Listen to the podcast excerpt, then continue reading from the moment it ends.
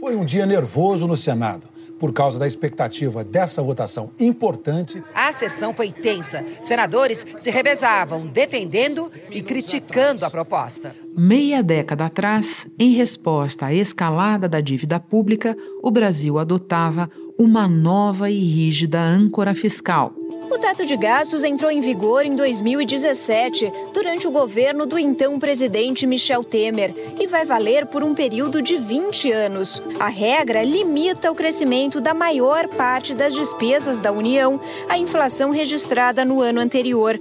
O objetivo é manter o orçamento sob controle e, assim, melhorar a credibilidade do país entre os investidores. Uma regra que ajuda a dar previsibilidade para a trajetória das contas públicas públicas. Nos últimos três anos, a dívida bruta do governo disparou. Hoje é o equivalente a 70% de toda a riqueza produzida no país, o PIB. E como a crise econômica afeta a vida de todo mundo, as pessoas e as empresas estão ganhando menos e pagando menos impostos. Com a arrecadação em baixa, o governo gasta mais do que tem. E isso tem reflexo direto na vida das pessoas. Não sobra dinheiro para investir em ações importantes.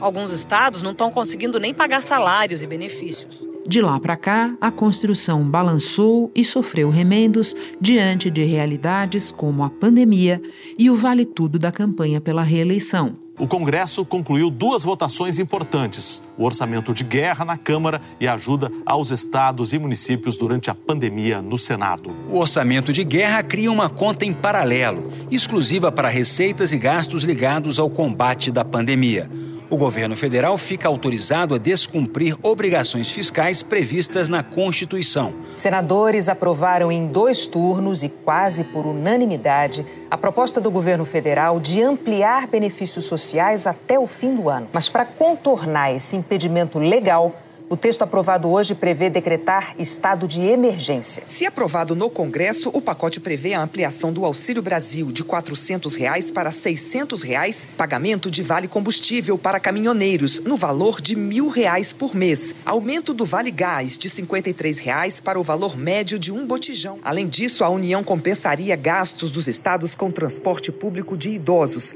e que derem incentivos aos produtores de etanol. Tudo isso elevou o custo total do pacote para 41 bilhões e 200 milhões de reais. Com direito a esta declaração do ministro da Fazenda. Então você fala assim: vocês violaram o teto? A resposta: sim, nós violamos o teto. Agora, o governo eleito tem que lidar com a herança maldita. Porque ninguém sabe o tamanho do dano. As projeções de rombo vão de 100 bilhões a 400 bilhões e com o imperativo de não cometer estelionato eleitoral. As promessas de campanha têm um custo e, definitivamente, o orçamento apertado do ano que vem é um desafio gigantesco para que Lula cumpra parte das promessas que fez ao longo das últimas semanas. É qualquer despesa nova não cabe nesse teto. Com esse teto que nós temos, nós já estamos faltando várias coisas que nós temos que atender. Uma despesa nova, qualquer ela, e ainda mais o Auxílio Brasil, o Bolsa Família, que nós teríamos que aumentar 200 reais em 21,6 milhões de famílias. Isso daí traz uma repercussão no orçamento de aproximadamente 52 bilhões de reais. Então, se nós não temos um centavo para nada, você imagine 52 bilhões. Da redação do G1, eu sou Renata Loprete e o assunto hoje procura entender qual será o destino do atual teto de gastos e que mecanismo de controle poderia substituí-lo. Quem nos ajuda é a economista Mônica Debole, professora da Universidade Johns Hopkins e pesquisadora do Instituto Peterson de Economia Internacional, com sede em Washington. Terça-feira, 8 de novembro. Mônica, eu começo com um recuo no tempo. Pode nos relembrar brevemente qual era o quadro macroeconômico do Brasil quando o teto de gastos foi instituído?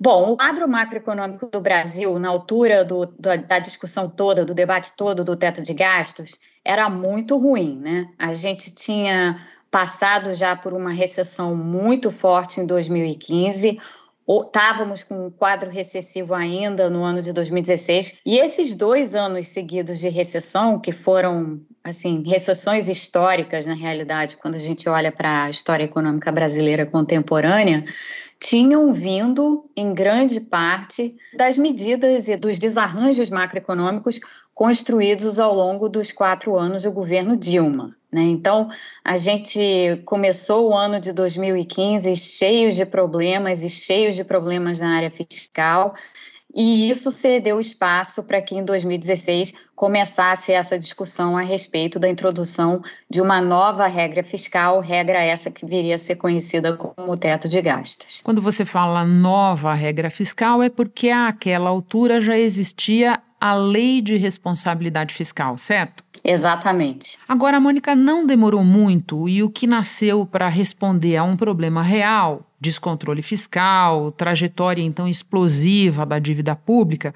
virou um problema em si e o teto passou a ser remendado e bypassado de várias maneiras. No teu entender, defeito de fábrica ou má gestão? De, os dois um pouco, Renata, mas fundamentalmente é defeito de fábrica. Todos nós que tínhamos acompanhado ao longo dos anos a trajetória fiscal brasileira, sabíamos que em algum momento a gente ia ter que introduzir uma regra adicional, adicional àquelas já previstas em lei, como a gente falou na, na lei de responsabilidade fiscal. Não é nada de extraordinário introduzir um teto de gastos. Muitos países já fizeram isso. Alguns continuam tendo, tendo tetos de gastos, outros países deixaram de tê-los simplesmente porque não, não viram mais necessidade em continuar com esse tipo de regra. Entretanto, ela sempre teve bons efeitos, assim, quando bem desenhadas. Essas regras sempre tiveram bons efeitos assim na gestão fiscal dos países que as implementaram. Então, era esperado que no caso brasileiro a gente visse a mesma coisa. Mas entre a regra na teoria, digamos assim, e a regra na prática, tem um mundo de detalhes. Né? E esses detalhes são justamente o desenho, a forma como você vai aplicar, vai desenhar e aplicar o teto. Para resumir, porque são muitos os, os problemas de desenho, mas para resumir, o principal problema do teto de gastos brasileiro é o excesso de rigidez.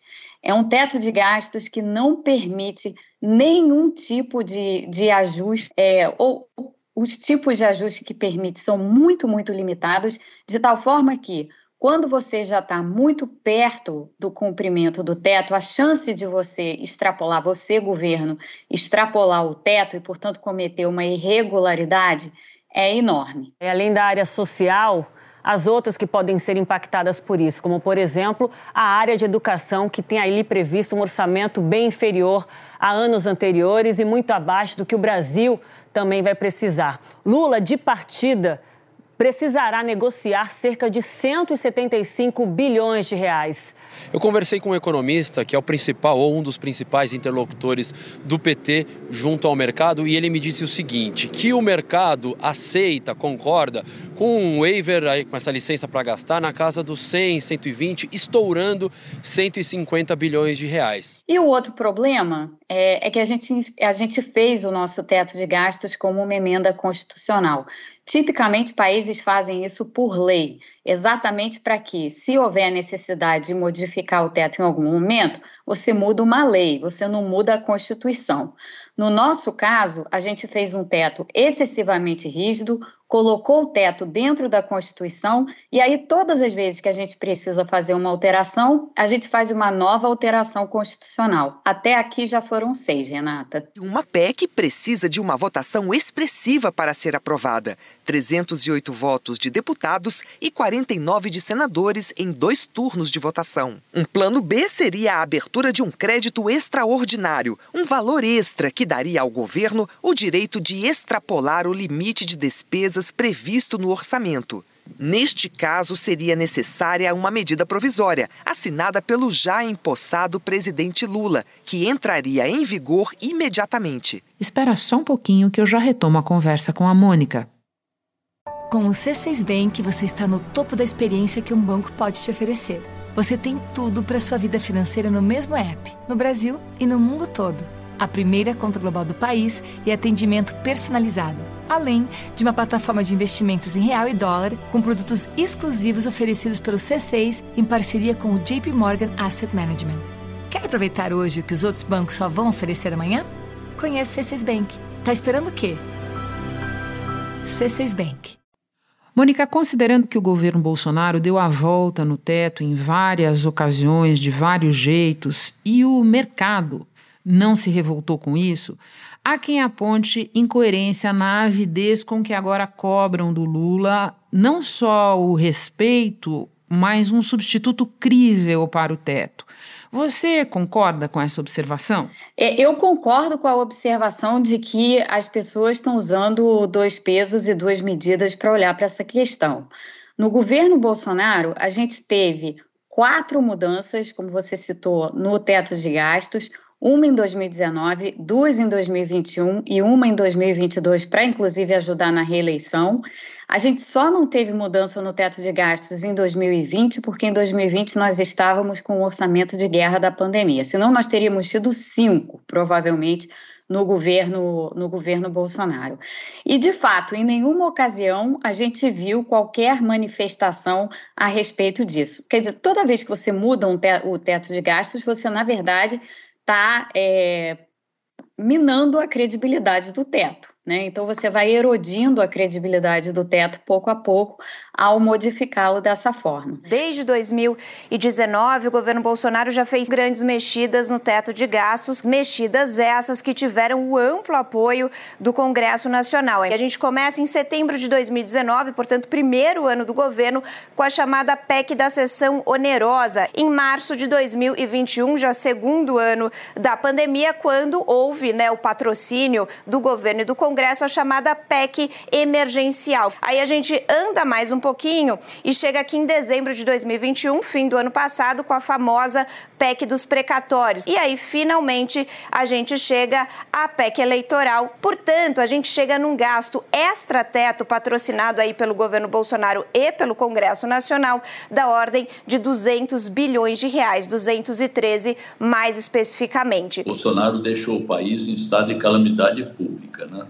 Só para ter uma ideia, ele aumentou as despesas, reduziu as receitas, deixando um rombo calculado por baixo de 350 bilhões de reais, que equivale mais ou menos a 4% do PIB projetado. E a verdade, Renata, é que se a gente for olhar para o que estava acontecendo de todo modo em 2023, ou que estava projetado para acontecer em 2023, é que muitas das coisas que estavam sendo prometidas na própria campanha do presidente, do atual ainda presidente da República, por exemplo, o aumento do salário mínimo para R$ 1.400, ou é, mesmo o Auxílio Brasil de 600 reais. Isso não estava na Lei de Diretrizes Orçamentárias aprovada em agosto de 2022 para 2023. Então, o próprio presidente da República, se ele tivesse sido reeleito, ele teria que fazer uma PEC também para modificar o teto de gastos. Então, não se trata sequer de algo que ó, o governo Lula vai estar tá fazendo e o governo Bolsonaro não faria. Não, o governo Bolsonaro faria também. É, na realidade, qualquer governo teria que fazer, porque a gente vem trabalhando já no limite do teto há muito tempo, o que significa que daqui para frente a, gente vai estar tá tendo que fazer essas modificações ano a ano. Aí você para e pensa o seguinte: bom, o que, que é melhor? Ficar mudando toda hora um teto e, portanto, acabando com a credibilidade de algo que a gente criou para facilitar a nossa vida?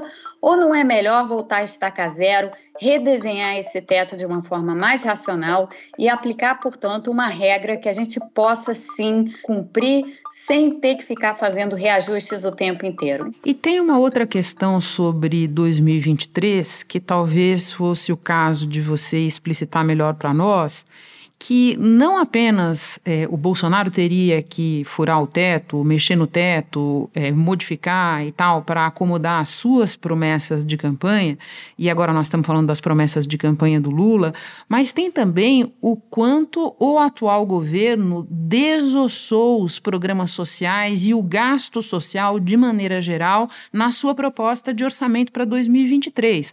Ou seja, é, se não mexer nisso, Mônica, nós estamos falando de algo bem mais grave do que um cobertor curto, concorda? Ah, sem dúvida. Nós, nós essencialmente reduzimos é, os nossos programas sociais ao, ao mínimo do mínimo, se é que a gente pode dizer que ainda existe um mínimo. A presidente do PT, Gleice Hoffmann, afirmou que a ampliação dos programas sociais foi um compromisso assumido na campanha e que várias alternativas estão em avaliação. Nós temos que ver todas as possibilidades que nós temos para viabilizar aquilo que foi contratado nas urnas né, que é importante. Ou seja, nós não podemos entrar 2023 sem o auxílio emergencial, é, sem é, o aumento real do salário mínimo. São coisas que foram contratadas né, com o povo brasileiro. E tenho certeza que o Congresso tem essa sensibilidade, Tribunal de Contas também. A gente está aí com essa situação social extremamente complexa no país, 30 milhões de pessoas passando fome, um monte de crianças malnutridas, um problema seríssimo de desnutrição infantil. E, e para além de tudo isso, Renata, ainda temos uma questão adicional que tampouco estava prevista em qualquer lugar ou dita pelo Ministério da Saúde ou por esse próprio governo. A pandemia ainda não acabou, a gente ainda Sim. tem Covid, a gente precisa comprar as novas vacinas de reforço, essas vacinas bivalentes que hoje existem aqui nos Estados Unidos e existem na Europa. O Brasil precisa comprá-las. O Brasil está no início de uma nova onda de uma subvariante do vírus que está em circulação aqui nos Estados Unidos e também já, está, já foi identificada no Brasil. O que, que é que vai determinar isso? Os sistemas de vigilância epidemiológica e molecular a ponto de hoje sabermos que tem em circulação no país esta subvariante da Ômicron. Então, mais uma vez, para reforçar a importância do uso de vacina como estratégia é, farmacológica para contenção da pandemia. Então, a gente precisa acomodar também essa despesa, ou seja, uma despesa de extrema importância para a saúde pública. Então, olhando o, o contexto, o contexto é um contexto de reconstrução, é um contexto em que a gente precisa reconstruir as bases dos nossos programas sociais, a gente precisa ajustar o que a gente tem na área de saúde, onde verbas também foram diminuídas quase a zero, na área de ciência, onde verbas foram reduzidas quase a zero. E agora sim, o Ministério da Economia detalhou, são 11 ministérios que foram atingidos com este último bloqueio. O Ministério do Desenvolvimento Regional, com um bloqueio de 1,2 bilhão bilhão de reais.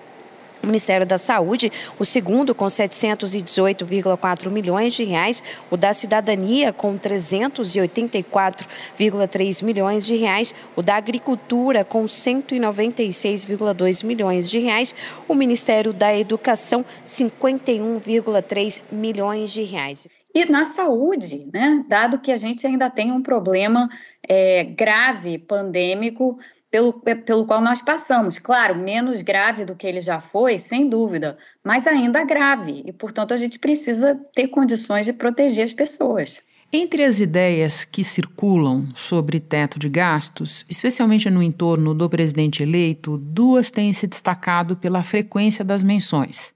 Primeiro, retomar a meta de superávit primário como principal âncora fiscal. Era esse, por exemplo, o modelo no governo Lula anterior. Segundo, estabelecer um teto menos rígido no qual as despesas possam crescer além da inflação. Alguma dessas duas ideias te agrada? Você prefere uma outra opção? Primeiro que eu acho que as duas ideias são compatíveis a depender de como elas forem desenhadas. Então, a gente poderia até pensar numa situação em que a gente tem as duas. É, a gente não precisa escolher entre uma ou outra. Elas não são, em absoluto, incompatíveis. É uma questão de desenho torná-las compatíveis. Mas se eu fosse optar hoje, olhando para a situação do Brasil, talvez seja preferível, e a gente pode sempre repensar a questão do superávit primário, mas talvez seja preferível nesse momento, diante de todos os desafios que nós temos, desenhar uma regra de, que limite a, a, expansão do gasto público, mas que limite a expansão do, do, gasto público de uma forma racional. O Fundo Monetário Internacional tem vários trabalhos sobre isso, o Banco Mundial também tem vários trabalhos sobre isso. Então, a gente pode partir de pontos em comum, assim, de boas práticas internacionais para desenhar o nosso. E aí ter no nosso uma espécie de cláusula de escape que todos os tetos de gasto têm o nosso não tem, que é uma, que é uma maneira de você acomodar exatamente situações em que, por alguma razão, você não vá, você não vá cumprir precisamente o teto é, na, daquela forma como ele foi desenhado, porque houve uma circunstância extraordinária, por exemplo. Então você, você desenha esses mecanismos de ajuste de tal forma que você possa dar conta da realidade, porque o grande problema que nós temos hoje com esse teto de gastos é que ele não dá conta da realidade. E ele, na verdade, criou para nós uma situação muito complicada, porque quando ele foi feito dessa forma muito rígida, os criadores e defensores do teto rígido diziam assim: ah, a gente precisa da rigidez para que nós possamos é, garantir uma discussão racional do orçamento no Congresso. Bom, a gente sabe que discussão racional do orçamento do Congresso é algo que nunca ocorreu no Brasil. Eu não sei, não sei por que razão isso ocorreria com o teto rígido. De fato, o que a gente viu acontecer foi o aparecimento de um mecanismo que tenta precisamente burlar o teto por meio de outras vias. E esse mecanismo, me, mecanismo se chama orçamento secreto. Por fim, Mônica, se é recomendável haver um teto, e eu entendo que você pensa assim, qual é a urgência de mexer na regra? Eu te pergunto porque no governo eleito há quem defenda aprovar para 2023 simplesmente alguma forma de gastar além do que o teto prevê, do que o teto permite, para acomodar itens básicos da agenda do Lula, para fazer frente a esses gastos sociais que a gente mencionava aqui. E essas pessoas defendem que só em 2024 se encaminhe um novo desenho para o teto ou uma regra substituta a ele. Você concorda com esse timing, digamos assim? Renata, eu honestamente preferia que, já que a gente vai mexer, que mexamos porque a gente está enrolando um pouco essa história do teto já há algum tempo. Em 2020, quando nós fizemos o orçamento de guerra, havia naquele momento uma oportunidade de se rediscutir o teto e de se fazer uma, algo mais racional nessa regra de contenção de gastos, inclusive tirando ela da Constituição e passando para a lei, que é uma forma muito mais limpa de fazer na realidade, não descaracteriza tanto a nossa Constituição. Nós perdemos essa oportunidade em 2020. Nós temos uma oportunidade novamente agora, já que a gente vai ter que levar uma discussão para o Congresso a respeito de um ajuste grande que terá que ser feito no orçamento de 2023 e, portanto, uma grande acomodação do teto, por que não utilizar essa ocasião para já introduzir uma alternativa. Por que, que a gente vai esperar mais um ano para isso acontecer? Mais um ano em que é, a gente vai passar discutindo se precisa, se não precisa, se tem, que não tem, se faz, se não faz. Eu, eu, eu honestamente acho perda de tempo. Acho que a oportunidade se abriu que façamos de uma vez. Mônica, muito obrigada pela ótima conversa. É sempre um prazer te receber. Bom trabalho aí. Muito obrigada, Renata. Sempre um prazer estar com você. Um dos áudios deste episódio é do canal BMC News. Este foi o assunto podcast diário disponível no G1, no Globoplay ou na sua plataforma de áudio preferida. Vale a pena seguir o podcast na Amazon ou no Spotify, assinar no Apple Podcasts, se inscrever no Google Podcasts ou no Castbox e favoritar na Deezer. Assim você recebe uma notificação sempre que tiver novo episódio. Eu sou Renata Loprete e fico por aqui. Até o próximo assunto.